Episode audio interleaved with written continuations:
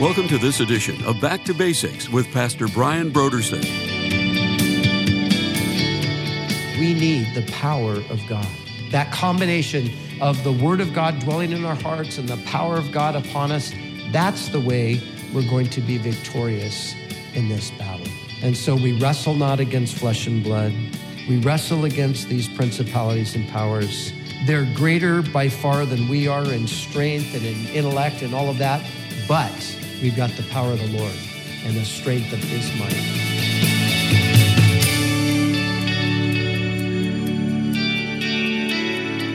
Today on Back to Basics, Pastor Brian continues his study in the book of Ephesians. Join us as Pastor Brian concludes his teaching on Ephesians chapter 6, verses 10 through 13, in a message titled, The Christian's Fight.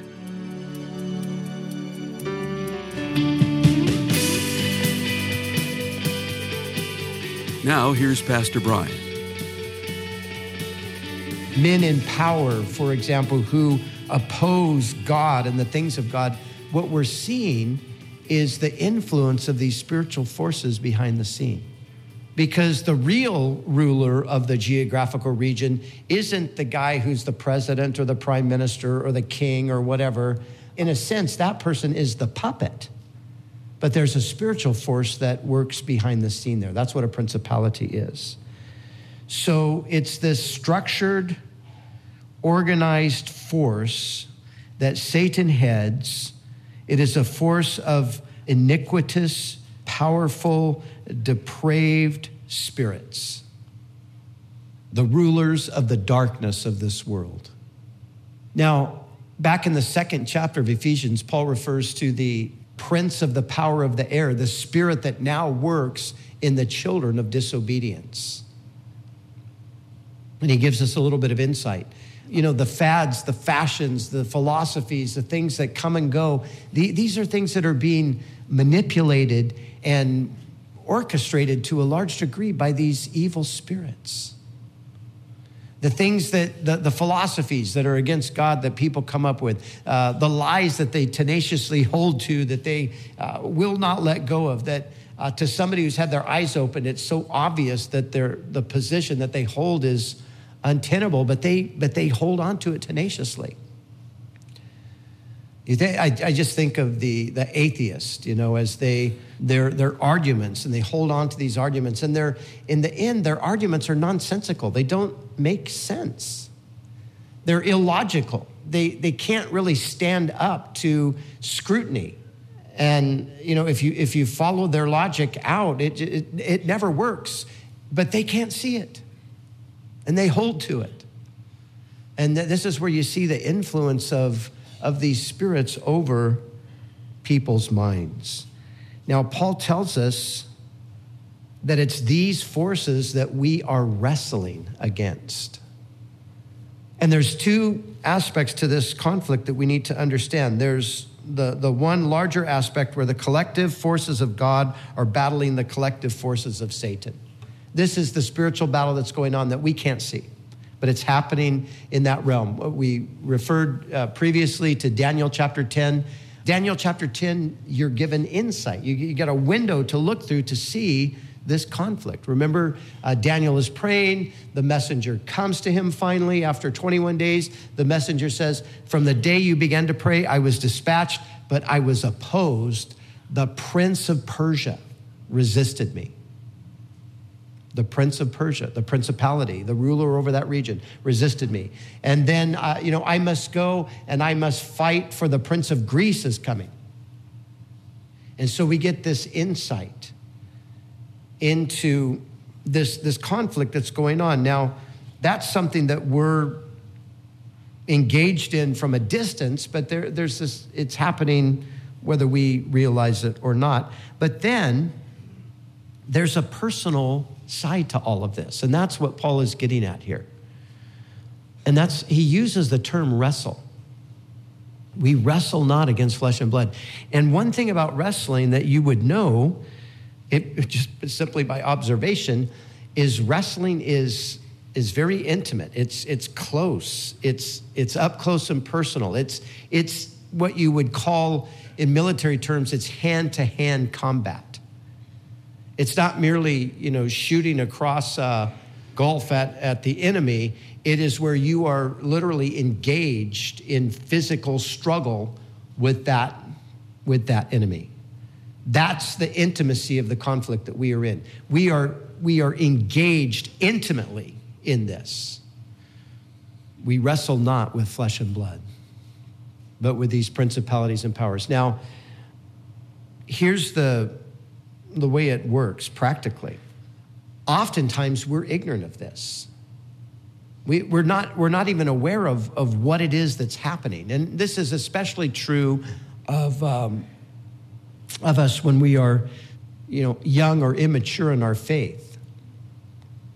I remember as a young Christian, I remember very vividly, you know, getting saved, coming to faith, having this wonderful sense of God's presence and his peace and, you know, deliverance from the power of sin and all of those kinds of things. And, you know, a season of joy and, you know, all that you imagine when you think of what it's like to be saved. And I remember that.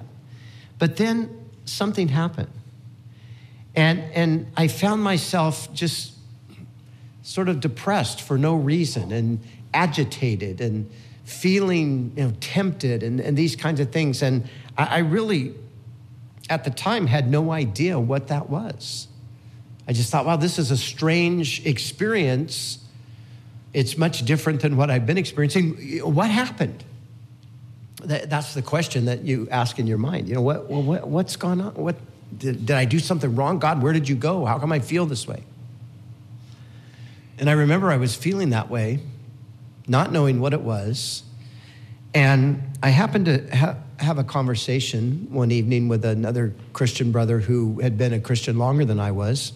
And as we were talking, he just started talking about spiritual warfare. I'd never heard of spiritual warfare. I literally said to him, "What's that?"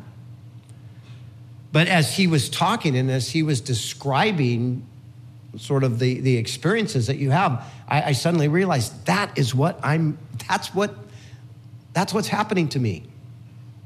So the lights went on. I understood then that there is this conflict. But a lot of times we're unaware of it. We're oblivious to it. We're ignorant of it. And all the while the enemy is attacking us, but we don't know what's happening. So we need to understand that this is a reality. And many of the things that we experience, that's the explanation for them. Now, when you become aware of it, and especially when you're serious about following the Lord and serving the Lord and ultimately, you know, seeing God's kingdom move beyond your own life into the lives of others, that's when you become more and more aware of it all the time, because that's when you begin to really experience a strong pushback from the devil. You know, some people aren't really bothered by the devil. Some Christians even. It's like, hey, they're asleep. Don't wake them up. Just leave them alone. Let's go after these guys over here. So if you've never been bothered by the devil, that's not necessarily a good sign. You need to wake up. You know, but when you're actively pursuing the Lord and you're seeking to, in a sense, what you're doing is you're going to do damage to the kingdom of darkness. The devil knows that. He's going to come after you. He's going to attack you. He's going to oppose you. He's going to resist you. And it happens in a variety of ways. Much of the battle is mental, where there just can be, you know, a depression or a discouragement or a confusion or, temptations and things. We'll talk about that in a later study, but that's the way he operates. He comes against us. He attacks us. There are certain places where Satan has a strong presence. These spiritual forces have a strong presence. You know, the gospel and the establishment of the gospel in a place, it lessens the power of those forces. When I was really young in the Lord, I was moving into the area of ministry. I had an opportunity to, I was actually given an invitation to pastor a church in Hawaii, on the island of Kauai. And I had a number of friends in the islands, and there was a strong work of the Spirit that had taken place on the island of Oahu. And quite a few churches had been established. And, you know, when you went to Oahu, it was joyful, and you just sensed that, wow, God is at work, or there's these great churches, and we're doing outreaches and all of that kind of thing. Man, you went over to Kauai, and it was like you just crossed a border into the devil's territory. And I remember that very clearly. I remember feeling that heaviness and that oppression when I was there. And I was talking to my friend, Bill Stonebreaker, at the time about that experience. And he said, you know, that's exactly what the North Shore felt like when we first began the ministry here. But as time goes on, and as the church grows and gets stronger, and the gospel becomes established and starts to go out, it drives back those forces. So there are places where, you know, I guess the best way to describe it is you just feel kind of light. You just feel like, hey, all right, you know, God's at work, and it's joyful, and it's exciting. And there are other places you go, and you just crossed over into a war zone. I just came back from a war zone. This morning I was driving to get some coffee thinking, man, feels so light here. Feels so good. Felt so heavy in London. London's one of those places where, man, there's some spiritual darkness that rules over that region there. And of course, one of the ways that you can see is that the church is weak. The church is feeble. The church has lost confidence in the power of God and in the word of God. And you know, the devil's just taken more and more and more authority. You can sense it. You can feel it there. So, this is the reality. We're in this wrestling match with the enemy. What do we do about this? Well, Paul tells us right here at the start. He says, be strong in the Lord and in the strength of his might. We have to draw our strength from the Lord.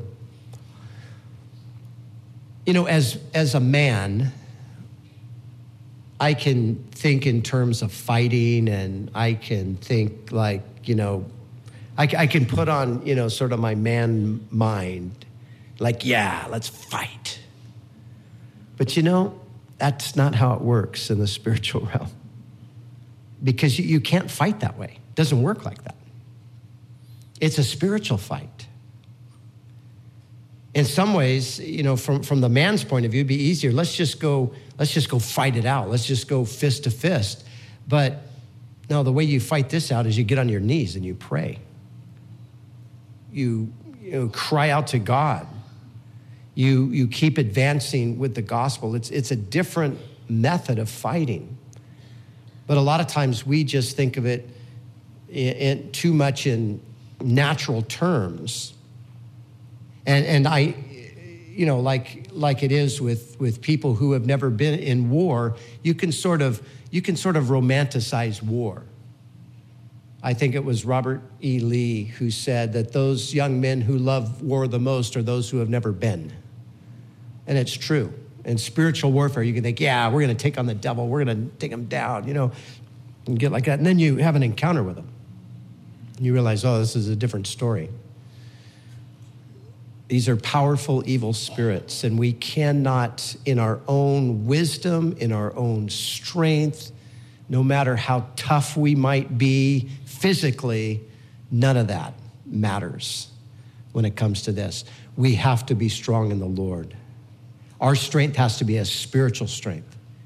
It comes from the Spirit of God. It doesn't come from anything naturally that I possess. Be strong in the Lord. We've got to remember right at the top that the battle belongs to the Lord.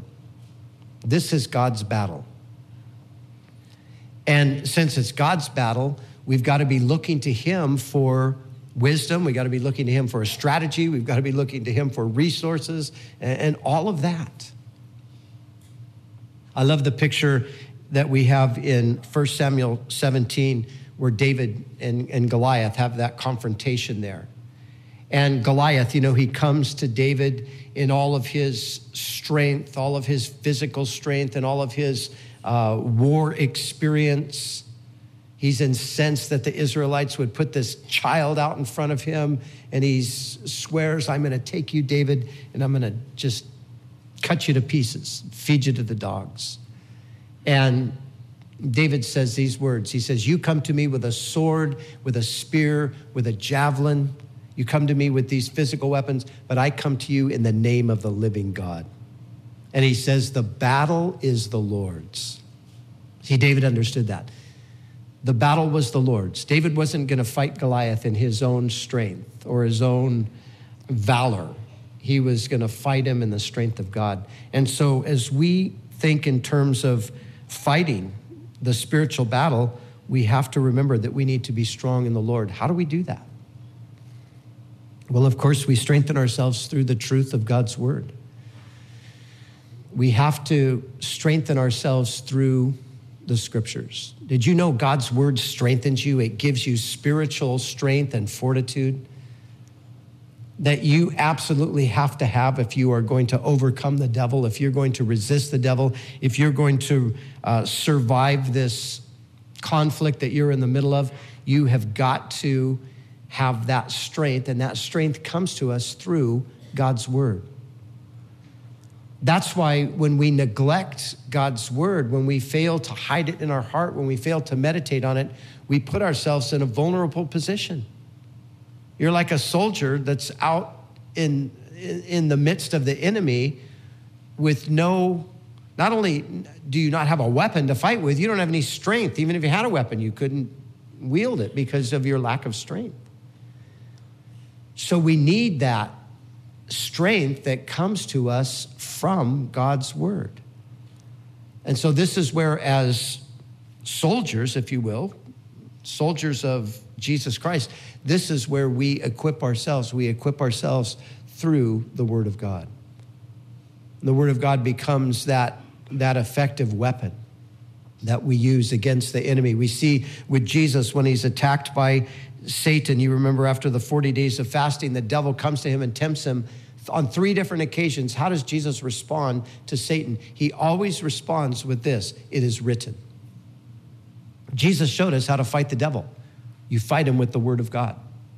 It is written. Satan comes and says, if you're the Son of God, take these stones and turn them into bread. Jesus said, it is written, man shall not live by bread alone. So that's where we draw our strength from the word of God. And secondly, we draw our strength from the empowering of the Spirit. I need the power of the Spirit of God. And I need to remind myself over and over again that I'm not wrestling with flesh and blood. Lord, I need more than flesh and blood to fight this battle. I need spiritual strength. And thank God he's given us his Spirit. Thank God he has promised to fill us with his Spirit, to give us power through his Spirit. That's what he said, remember? To the disciples, he said, wait in Jerusalem. His command was to go into all the world and proclaim the gospel, and in doing so, you're going to set people free from the captivity of the devil. But before you go, he says, wait until you receive power, for the Holy Spirit will come upon you and you will receive power to be my witnesses. And we need the power of God. That combination of the word of God dwelling in our hearts and the power of God upon us, that's the way we're going to be victorious in this battle. And so we wrestle not against flesh and blood. We wrestle against these principalities and powers. They're greater by far than we are in strength and in intellect and all of that, but we've got the power of the Lord and the strength of his might. And that's what we are to call upon. And we are to do all of this in order that we might stand firm in the evil day. And here Paul refers to the evil day. There are days that are evil in the sense that there are seasons of attack. You know, we go through these seasons. We go through these days, if you will, where the enemy is coming down strong upon us. His attack against us is relentless. And we're called to be strong in the Lord and in the power of his might, so that on that evil day, when it does come, we stand firm on that day rather than faltering on that day. But standing firm. You know, at the end, we're in a battle and we have to fight. You know, if you're ever faced with a situation, a confrontational situation, opposition or whatever, you know, there's two options. You can run. Well, there's three, I guess. You can run, you can give up, or you can fight. In this battle, we're called to fight. We have to fight. And when you strip away all the romantic sort of elements of it, you know, sometimes it's just it's just this thing where, man, it's brutal. You know, I have had times in my own life where I have felt the powers of darkness pushing so hard upon me that I've wanted to just stop. I want to quit. I would just lie down and, you know, just let them roll over me. I'm done. I can't go on anymore. But then God, by his Spirit, comes and says, stand. Stand. You just stand. And that's what we have to do. We have to just stand. We have to fight. That's the only way to repel the enemy. He's not going to be pushed back in any other way. If we don't fight him, he's going to just keep advancing. If you don't fight for your family, if you don't fight for your children, if you don't fight for your loved ones, if you don't fight for, you know, whatever it is, your church, if we don't fight for it, the devil is just going to take it. That's the nature of what he does. He just comes in and he takes over. And so often, we see this in the physical realm, we see just a capitulation, right? We just see people, well, they're just giving up. There's no fight. There's no resistance. And that's what we can't do. We can't just give up. We have to keep fighting. We have to keep praying. We have to keep standing on the word of God. We have to keep saying, no, this is what the Bible says. We can't back down from these things. And it's because people don't fight that the enemy gets victories. And it's true in your life personally, and it's true with us collectively. We've got to fight.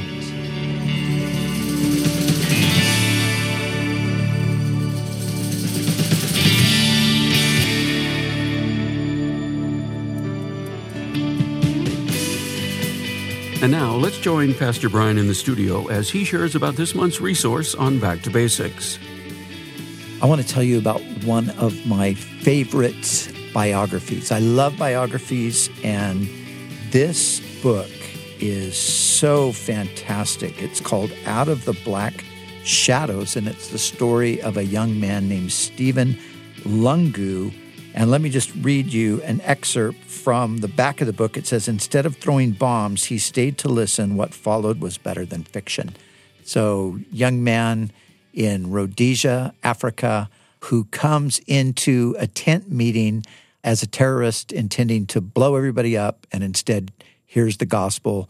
And this takes him on a journey throughout the rest of his life to proclaim the gospel to his people in Africa. So I love this book. I read it years ago. It's just been republished, and that's Out of the Black Shadows, and that's by Stephen Lungu and Anne Coombs, with a foreword by Patrick Johnston, who was the evangelist preaching at the time when he attempted to burn down the tent. So check this book out. I think you're going to love it.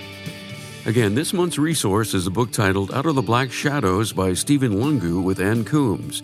You can order the book Out of the Black Shadows by going to our website, backtobasicsradio.com. Scroll down until you see the photo of it, and then click on the Donate button. When you give a gift to Back to Basics, we'll send you the book Out of the Black Shadows by Stephen Lungu and Anne Coombs. It's our way of saying thank you for your generous support of this ministry.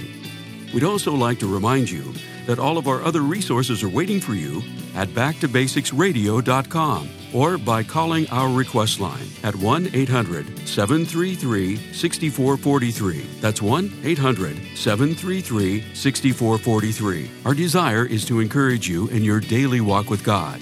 We'll continue tomorrow with more valuable insights from Pastor Brian as we study together in the book of Ephesians.